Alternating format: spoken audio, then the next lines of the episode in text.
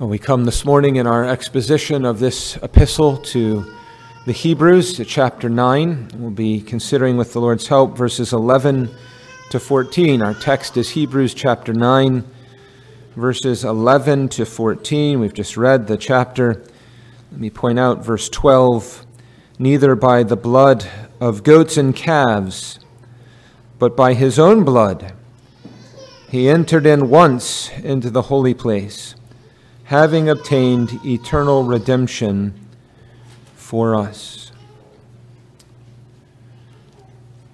I want you to put yourself in the place of an Old Testament Jew uh, living at the time of Moses, and you're hearing for the first time all that God has said. Moses has come down from the mountain, he's come with the very word of God in his mouth. It is, in every sense, a word from heaven to them. And so they sit and stand and listen as Moses conveys to them all of the details of the Old Testament law and the ceremonies and system that he had appointed for them to observe in all of those years and centuries uh, that would, would follow. And if you're placing yourself in their shoes and you're thinking and seeing and hearing, as it were, through their own experience, what is unfolding, there's a few things that emerge, and one of them is the connection between the book of Exodus and the book of Leviticus. The connection between these two. What do I mean by that? Well, in, in Exodus 29, uh, we hear, and they heard, uh, a promise. God gave a promise that He, Jehovah, would dwell in the midst of His people. And so there they have it. They lay hold of this promise, they take it uh, to themselves. They've heard from God him, Himself. But you come to the end of the book of Exodus, right? That's what I've just quoted is in Exodus 29. You come to chapter 40. You're at the end of Exodus 40, and it ends with this depiction of God's glory uh, filling the tabernacle. And yet, there is no access to the people given. So look at Exodus 40, verse 34, very end of the book. Then a cloud covered the tent of the congregation, and the glory of the Lord filled the tabernacle, and Moses was not able to enter into the tent of the congregation, because the cloud abode thereon, and the glory of the Lord filled the tabernacle. And so the book's ending with the glory filling the tabernacle, and yet this loud message of no access to the people. If Moses is barred, then in your mind, in your mind and theirs, everyone is barred from coming into the immediate presence of God. And so you're left at the end of Exodus with this sense of, of growing tension. Right? It's, it's, it's bottled up and you can almost feel it. The Lord's come, His glory's filled it, and yet we're cut off from it. And right on the heels of that, you flip over a page to Leviticus chapter 1. And what happens in the opening of Leviticus 1 is the Lord relieves that tension by providing his solution. And in Leviticus chapter 1 to 10, you have all of this ornate description of Moses speaking to them about the sacrifices, one type of sacrifice after another, and the appointment of the priesthood, and what they would be adorned with, and their service, and so on and so forth. And so for those 10 chapters, you're given all of this depiction of sacrifice and atonement and uh, forgiveness and priestly ministry and so on. And those 10 chapters really climax in chapter 9, verse 22. And Aaron lifted up his hand toward the people and blessed them, and came down from offering of the sin offering, and the burnt offering, and peace offerings. And Moses and Aaron went into the tabernacle of the congregation, and came out and blessed the people, and the glory of the Lord appeared to all of the people, right? The message is loud and clear. All of these sacrifices, all of these depictions of God's provision of atonement and of forgiveness and of salvation, they've all been set before them. And in that is secured for the people access into the tabernacle, into the place of, of God's presence. And so we come back to the book of Hebrews, and we've been bombarded, really, with a whole string of different questions as we've been working our way through the recent chapters of this epistle. Who is the high priest of the new covenant? Why? And, and what is he like? And so on and so forth. Where is the tabernacle that, that he is going to carry out his priestly ministry in? And what's the nature of that tabernacle? What services exactly does he carry out? What, what does he render and do on behalf of his people? And in answer to all of this, how does he, that is Christ, and his work, how, in what way does it far surpass and excel that which was Levitical? That which was connected to the Old Testament ceremony. So we have all these questions, right, that are bombarding us. And the Lord's coming to us in His Word, and He's answering them one by one by one, breaking them open, fleshing out the details, and in doing so, feeding the faith of God's people and reinforcing in our hearts and minds uh, the glory of, of the Lord Jesus Christ. So as we come to Hebrews 9, and this morning to verse 11, we're really, we're really at one of those uh, hinges again, if a micro hinge perhaps.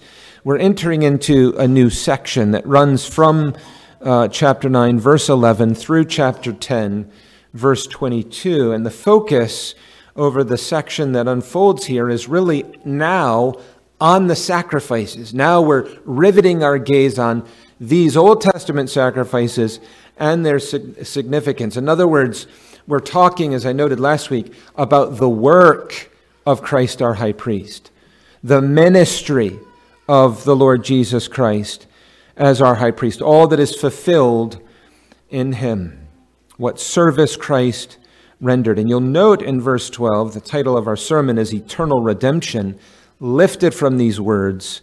The service that he rendered is that he has obtained eternal redemption for his people.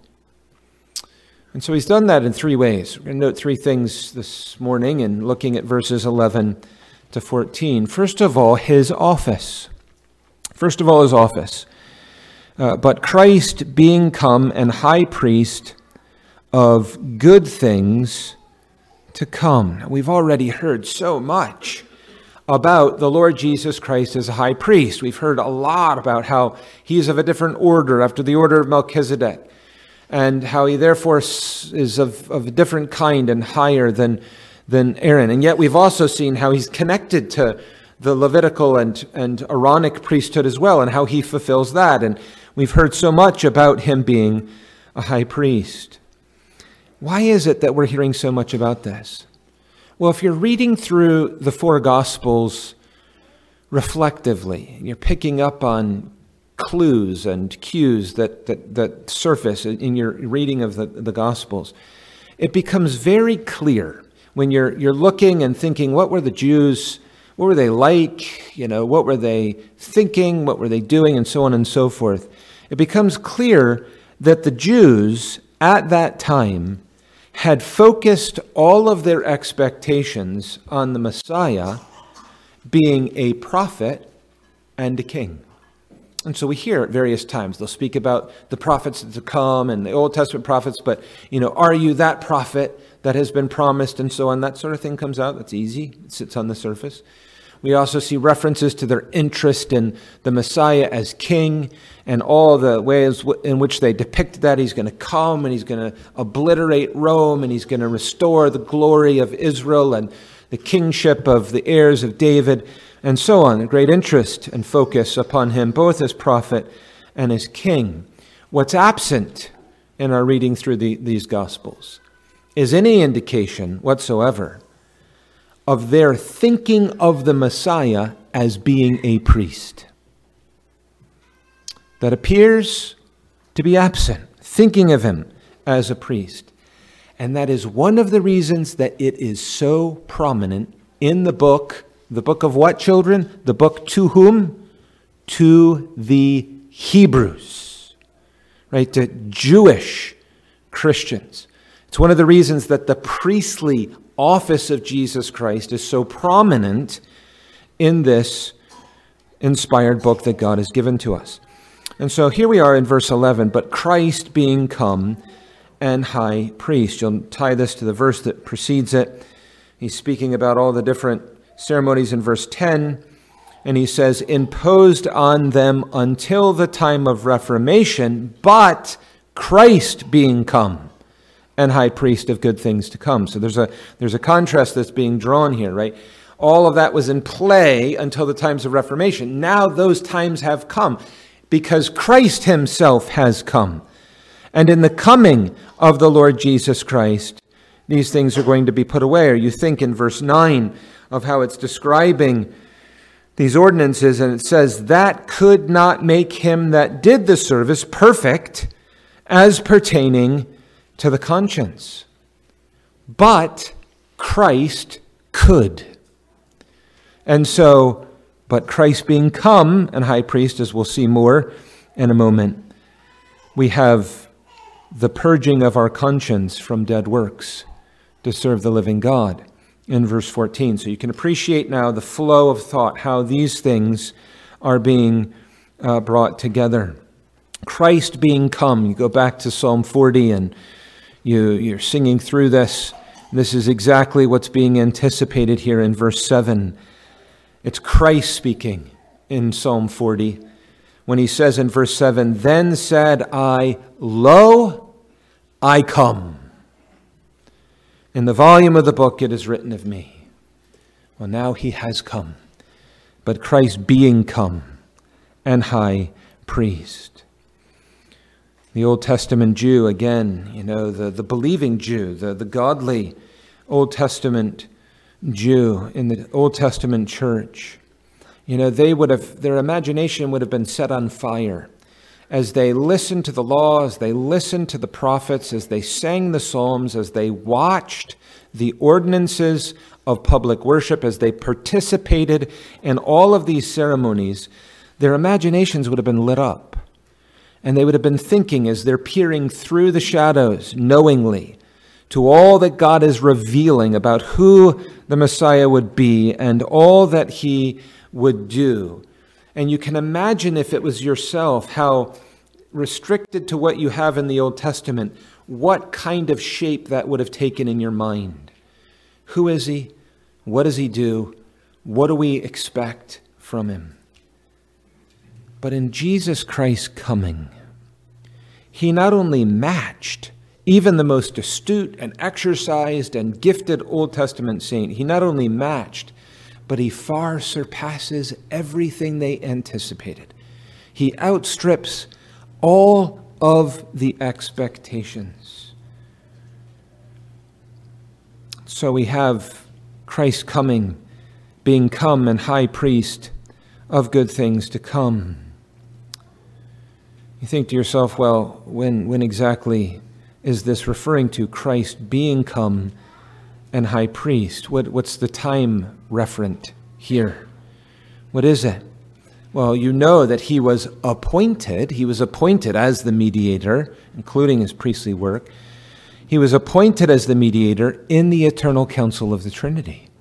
So before time itself, he is appointed as the mediator. But then in history, we see it unfolding at the moment of his incarnation, in his conception within the womb of the Virgin Mary. How do we know? Because the Bible says there is one mediator between God and man, the man, Christ Jesus. Right? It unfolds in history in Christ's in Christ's incarnation. And then formally he is consecrated at his baptism where he is anointed with the, the Holy Spirit. And so he's being come and high priest of good things to come. He's, he does that in order that he might offer himself as a sacrifice. He had to be a high priest first. That had to come first. First, he is appointed as a high priest. Then, he is able to offer himself as a sacrifice. And it is a priest of good things, we're told, to come. And good things indeed. You know, all that we've been hearing in previous chapter and in this chapter is this is the era of the new covenant. This is the dawning of the great light which has been promised. This is the era of good things. And the good things to come are the good things that are now enjoyed right this moment by the believing people of God. All of those good things are flung wide open to them so that we can take every bit of it in and spend all life long savoring and enjoying and digging and, and, and, and finding all of the good things that He has provided for us. But it's not restricted to that, though, is it? As we saw in chapter 8, the good things to come include also those things for which we still wait. The things that we are awaiting, the good things that are yet to follow in what is to come. You have on one side the Lord promising to his people grace and glory, both of those things. You know, you know that grace is in seed and glory is in blossom, if you will. They're of the same thing. But we have both grace now and glory that is to come. And that is held in contrast to what the Bible calls, calls the wrath to come. Right? There is wrath to come for the unconverted. There is glory to come for the Lord's people. And so there's a whole nother vast, unimaginable arena of these good things that are yet en route, that are still on the way things that we are anticipating ourselves. But they're glad tidings that have arrived in the arrival of the Lord Jesus Christ himself. And you see it from the beginning because the glad tidings are publicly announced there on the plains around Bethlehem. You have the heavens cracked open and the clouds peeled back and the angelic host raising their thunderous shouts of praise about the appearance of the incarnate Word, the God man, on earth born in the city of, of Bethlehem. This is the good things that were to come and have come, and some of which are yet to come. And so to be told that the Lord Jesus Christ is a high priest is good news. To be told that he is a high priest rather than another, that he is the high priest alone, that he is the high priest forever, that he is the high priest of all of his people, is not only good news, it is the very best news. It's the best news that could ever be heard. For those of you who are unconverted here this morning, you recognize the order in which God's message comes to us law, then gospel, right? Sin, then grace.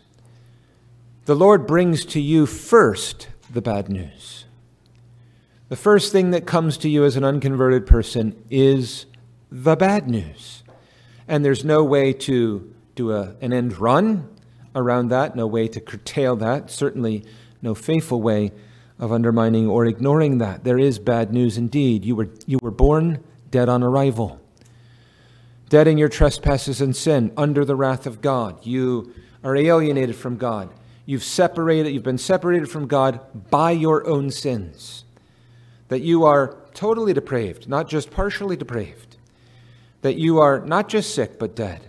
That all of your faculties, your body and your soul, is all used in disobedience to the Lord and unable to please Him whatsoever. You've taken God's law, which is holy and beautiful and perfect and just, and you've broken it and trampled it underfoot and spent your life transgressing it. And all of that comes with a cost. All of that comes with the price tag. The Lord will not be mocked. What we sow, we shall also reap. And the Lord says those who break the law have to pay the penalty of the law, and the punishment for the violation of God's law is eternal damnation. That is just, that is equitable, that is fair, that is right. That's the verdict that hangs over us in the bad news, and more. But it is on the heels of that that then comes the best news ever. Better than than what many would commend as, as good news. Because the Lord comes and declares to us the answer. He declares to us the remedy. He declares the provision which He, as the sovereign God and sovereign grace, has undertaken for hell deserving sinners. And He sets forth the person of His Son And among a whole host of other things, he says, Here is the high priest of good things to come. Here he is.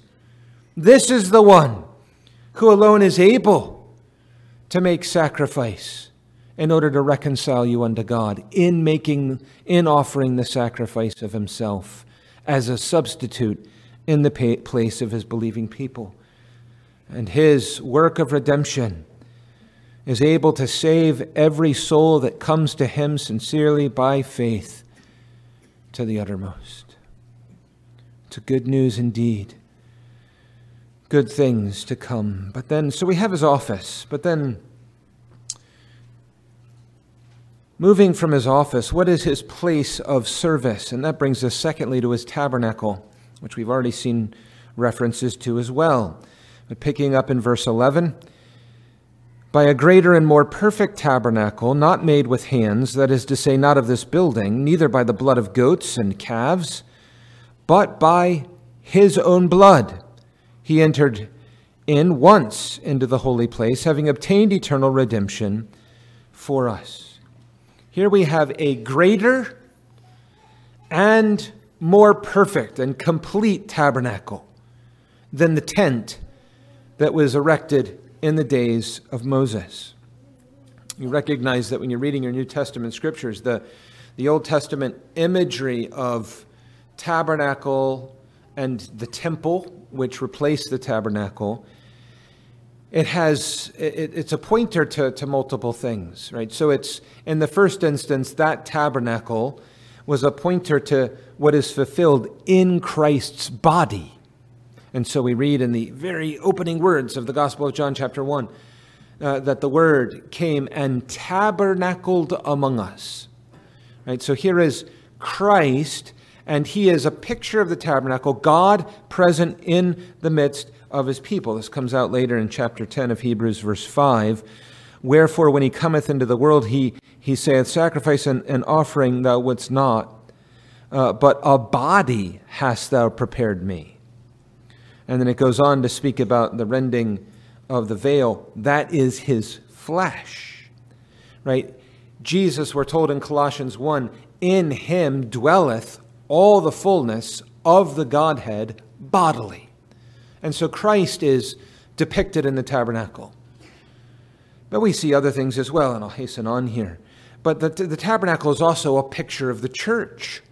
And we see that in the New Testament, that the Lord is, is giving to us a picture of Him coming and dwelling in the midst of His people. It's also a picture of the believer. And so we have in both epistles to the Colossians and elsewhere this language of, of the believer being the temple of the living God. The believer himself or herself is the temple in which God dwells by the Holy Spirit. And so there's something there. But then there's fourthly this picture of heaven. The picture of heaven, that the tabernacle is designed, right? There is the true, as this passage says, or the real, the, the original in heaven. And then the Lord takes that and he creates a figure, a pattern in the tabernacle to depict something of those heavenly realities in the Old Testament scriptures. And it's that last picture that we've been noting, and Hebrews is especially underlying the tabernacle pointing uh, to heaven. We've seen that already, but how, how is it greater? Well, he gives us two negations. Uh, he says that it is greater and more perfect, not made with hands, that is to say, of this building. And then, secondly, neither by the blood of, of, of goats and calves. So it's, it's not. It's greater and more perfect because this tabernacle, this heavenly tabernacle, is not made with hands. The Old Testament tabernacle and the temple, though given in a very detailed way by divine prescription, were nevertheless erected by human hands. You think of Solomon's temple, which surpasses all the other structures in glory, and yet Solomon's facing this reality. When you come to 1 Kings chapter 8 and verse 27, uh, we read, But will God indeed dwell on the earth?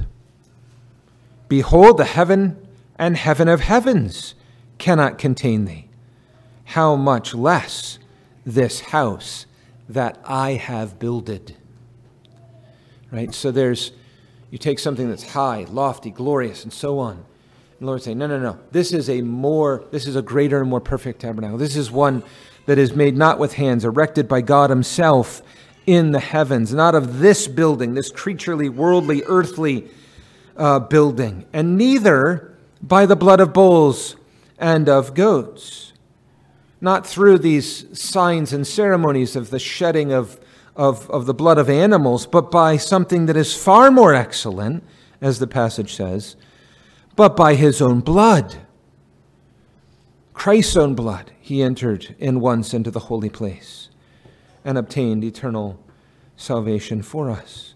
It's his blood that brought him into heaven. And the effect is that that blood brings his people into heaven, into an eternal redemption, into heaven, into this holy place. In chapter 9, verse 24, to see this reinforced, what I'm telling you, for Christ is not entered into the holy places made with hands, which are the figures of the true but into heaven itself, now to appear in the presence of God for us. We've been speaking about uh, references to the ascension, and that's uh, an important point that's underlined, under, underlined in these, in these um, sections that we've been considering here. I wouldn't necessarily limit it to that, merely to the moment of, of ascension. Why do I say that? Because when the Lord Jesus Christ offered himself as a sacrifice, when he shed his blood, it's interesting. In, in the Old Testament, when the priest, the, the priest entered into the veil immediately after the victim's death, after the blood was shed. Right? And then the body is burned outside the camp, which we'll come to in, in chapter 13 uh, verse 11, uh, where it speaks about uh, Christ for the bodies of those beasts whose blood is brought into the sanctuary by the high priest are burned without the camp. And then it goes on to speak of Jesus, that he suffered without the gate in the shedding of his own blood. You know that he was the, the cross was outside Jerusalem. It was on Golgotha, on the hill of, of Calvary, and, and so on. And so there's this sense of immediacy, death of the sacrifice, blood brought into the sanctuary, the parallels that we're seeing elsewhere in Hebrews. Jesus pours out his blood on the cross. In doing so, he expiates sin. At that moment, the veil in the temple is rent in twain, as we saw last week. And Jesus cries out, It is finished. And so there's this vivid picture at that moment. There is entrance into the presence of God. The veil is rent, the blood shed, the veil's rent, and Jesus says, It is finished. And he expires, and his soul enters into heaven at that moment. His soul enters into heaven. His body is going to be laid in the grave so that when we come to the resurrection three days later, on the third day, the resurrection testifies to the fact that the sacrifice had been accepted when it was offered. Not that it's now accepted at the resurrection, but the resurrection is a testimony that it had been accepted at the cross. And you think again of the, some of the parallels here. Aaron, Aaron returns from the Holy of Holies right? That imagery of, of what's unfolding there and so on. And so the atonement is presented when Aaron sprinkles the blood on the mercy seat. The people are outside praying. They're in suspense, at times, no doubt, fearful. You know, is, is, is this going to be acceptable? Uh, you know, uh, is God going to be appeased through this sacrifice and so on? But that sort of thing's not true of the disciples' experience after the resurrection. Interesting you know, prior to the, the, the ascension. So there's different angles here at which we can come at this. And it's helpful for us, I think, to pull on these threads in our meditations and so on. But by blood, we're told here, he entered into the holy place, into this heavenly sanctuary. His satisfaction is honored by God. His satisfaction magnifies God's law. The death of the Lord Jesus Christ as the substitute for his people magnifies the law. We can say, in one sense, magnifies the law more than the eternal damnation of all of the reprobate for all of eternity in hell. And there are many ways in which that is true, magnifying all that the Lord Jesus Christ has secured for himself in obtaining salvation. You think of the value of this blood that's being described by his own blood. It's, it's his own blood. It's not the blood of another. It's not a bull, a calf, a goat, and so on. It's not even another person. The value is in the fact that it's his own blood, the blood of the Son, the blood of God incarnate, as Acts, as, as Acts 20, verse 28 tells us. What is described elsewhere in the New Testament as precious blood. Why? Because there is no greater price than the blood of the Son of God. There is no greater price that is conceivable or that could have ever been offered. This is the highest of highest of highest of price in order to secure the salvation of God's people. And if we can get our heads and hearts as high as we possibly can, as we should, in our estimate of the value of the blood of Jesus Christ, and as we ascend in our meditations to grab a hold of these things, you immediately are faced with the reality of how incredibly vile, how reprehensible sin must be. How repugnant it must be. If it cost so costly a sacrifice as this. Sin is no trifle. Sin is no little thing. Sin is not an excusable thing. Sin is not a weakness, not a blemish, not just an oversight. Sin is absolutely abominable. The least sin, the least sin is worthy of eternal damnation. The, we- the least sin would have cost Christ his blood. Let that sink down into your souls. The value of his blood in contrast to how absolutely vile our sins must be. All of this in order, as the passage says, to obtain eternal redemption. All to obtain eternal redemption. To deliver his people from bondage by a ransom price. Right? This is the whole idea of redemption is the idea of to be bought back. You can't understand redemption without the concept of slavery. You can't, you can't understand it without the concept of bondage, which is so central to the biblical, uh, to, to the Holy Scriptures. It's deliverance from that bondage by being bought with a ransom price. All of its parts we could break down, we do that on other occasions and other texts. Here, the emphasis is that it's eternal, it's an eternal redemption. That is to say, it can never, ever lose its efficacy. It's permanent, it's final, it is perfect. The believer can never, ever be brought again under the dominion of sin. Think of that. We still have the presence of sin that we're struggling with, but we've been delivered from the guilt of sin, yes, but also delivered from the, from the dominion of sin.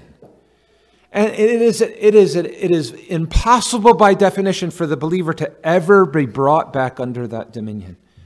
Slavery to Satan, the domination of sin, can't happen because the Lord has secured an eternal redemption for his people. It's a redemption that can never be repeated. It's never able to lose its power. It is perfect, it is complete, it is forever. Well, this, this enables the believer to find their feet, doesn't it? We find our stability in Him.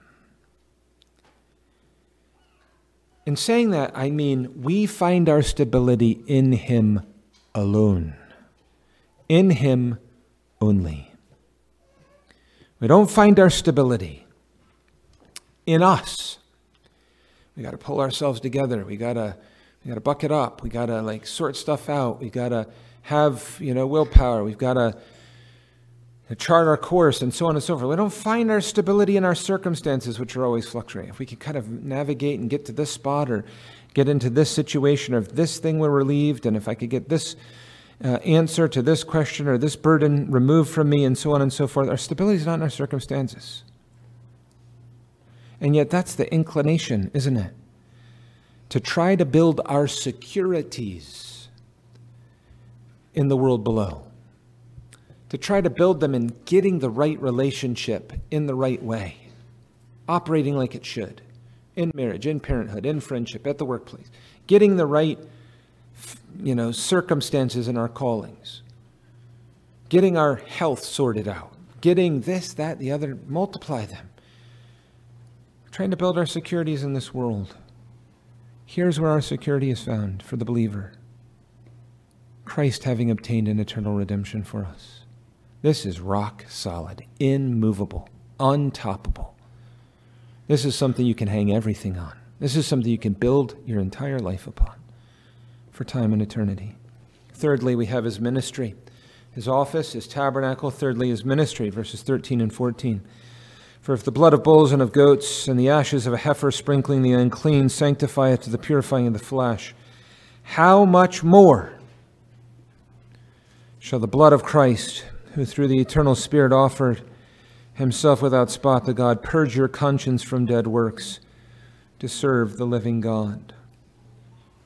Here we have a superior sacrifice. His ministry is in providing a superior sacrifice. On one hand, as you see in verse 13, there is, there is uh, sacrifices which legally and ceremonially purify and make clean. And so they were there as appointed rituals in order to establish patterns, and they secured that ceremonial cleanliness. They did that, that's one thing. The other thing they did is, more importantly, point forward to the Lord Jesus Christ, so that they had a springboard that was pointing them to, to the ultimate provision that God would make. But here we have something superior. It's not with the blood of animals that, that are just animals and the ashes of the heifer and so on. That ashes of the heifer is a reference to what we saw in Numbers 19, which we read for our Old Testament reading. You'll note there those who were unclean. There was this ritual the red heifer and the cedars thrown into the fire, and the ashes are gathered, and they're kept and mixed with water, and people are sprinkled. And you'll, you'll, you'll note in that context of, of, of Numbers 19, you become unclean for innumerable reasons, your sin and all sorts of other things you become unclean for inescapable things as well. You know, someone's got to touch that dead body if we're going to bury it.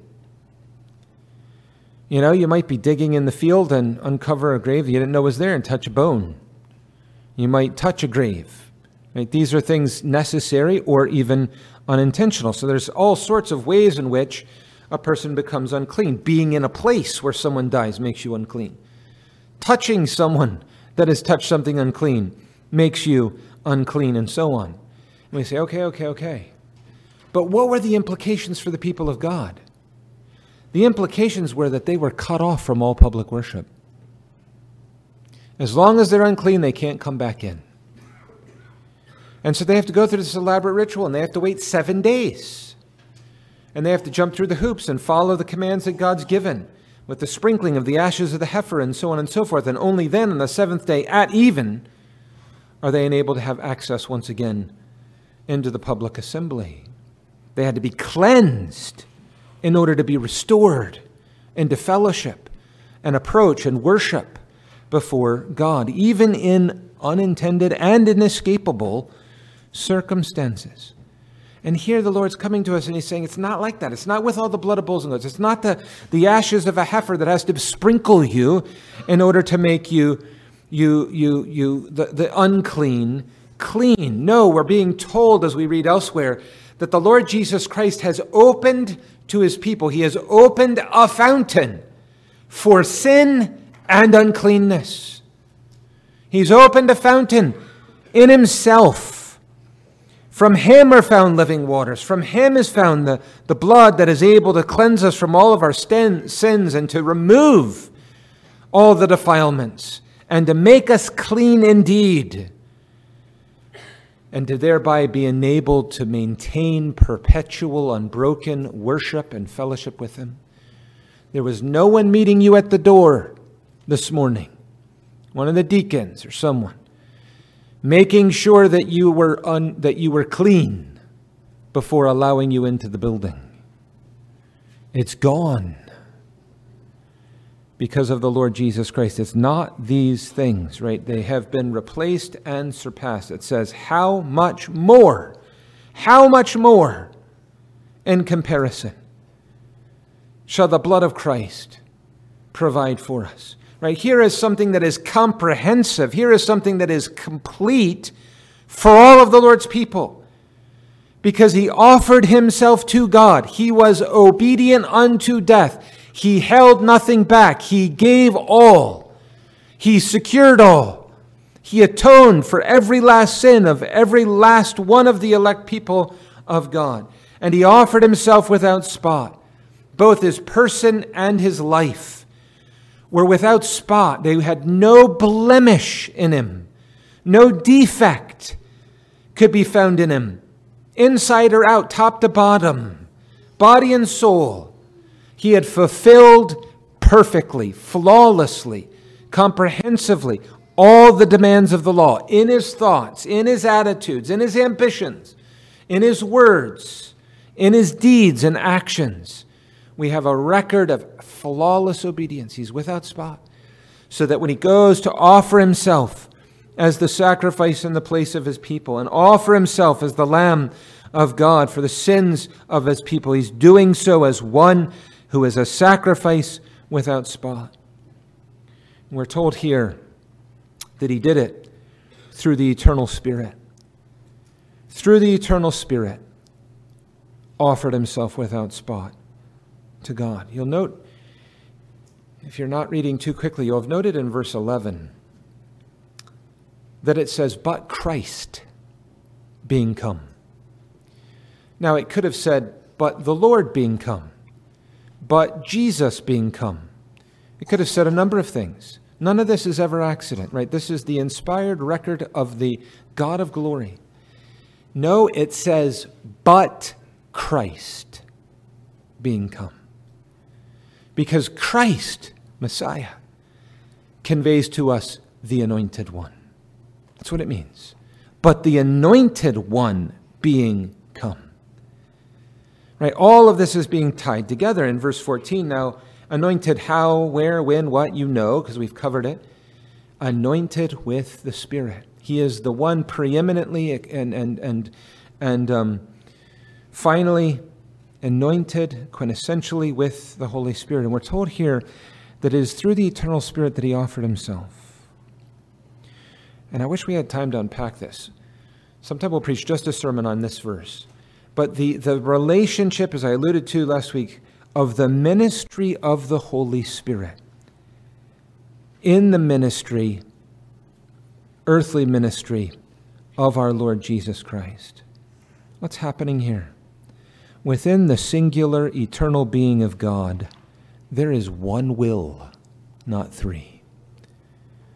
Within the singular and eternal being of God, there is one will.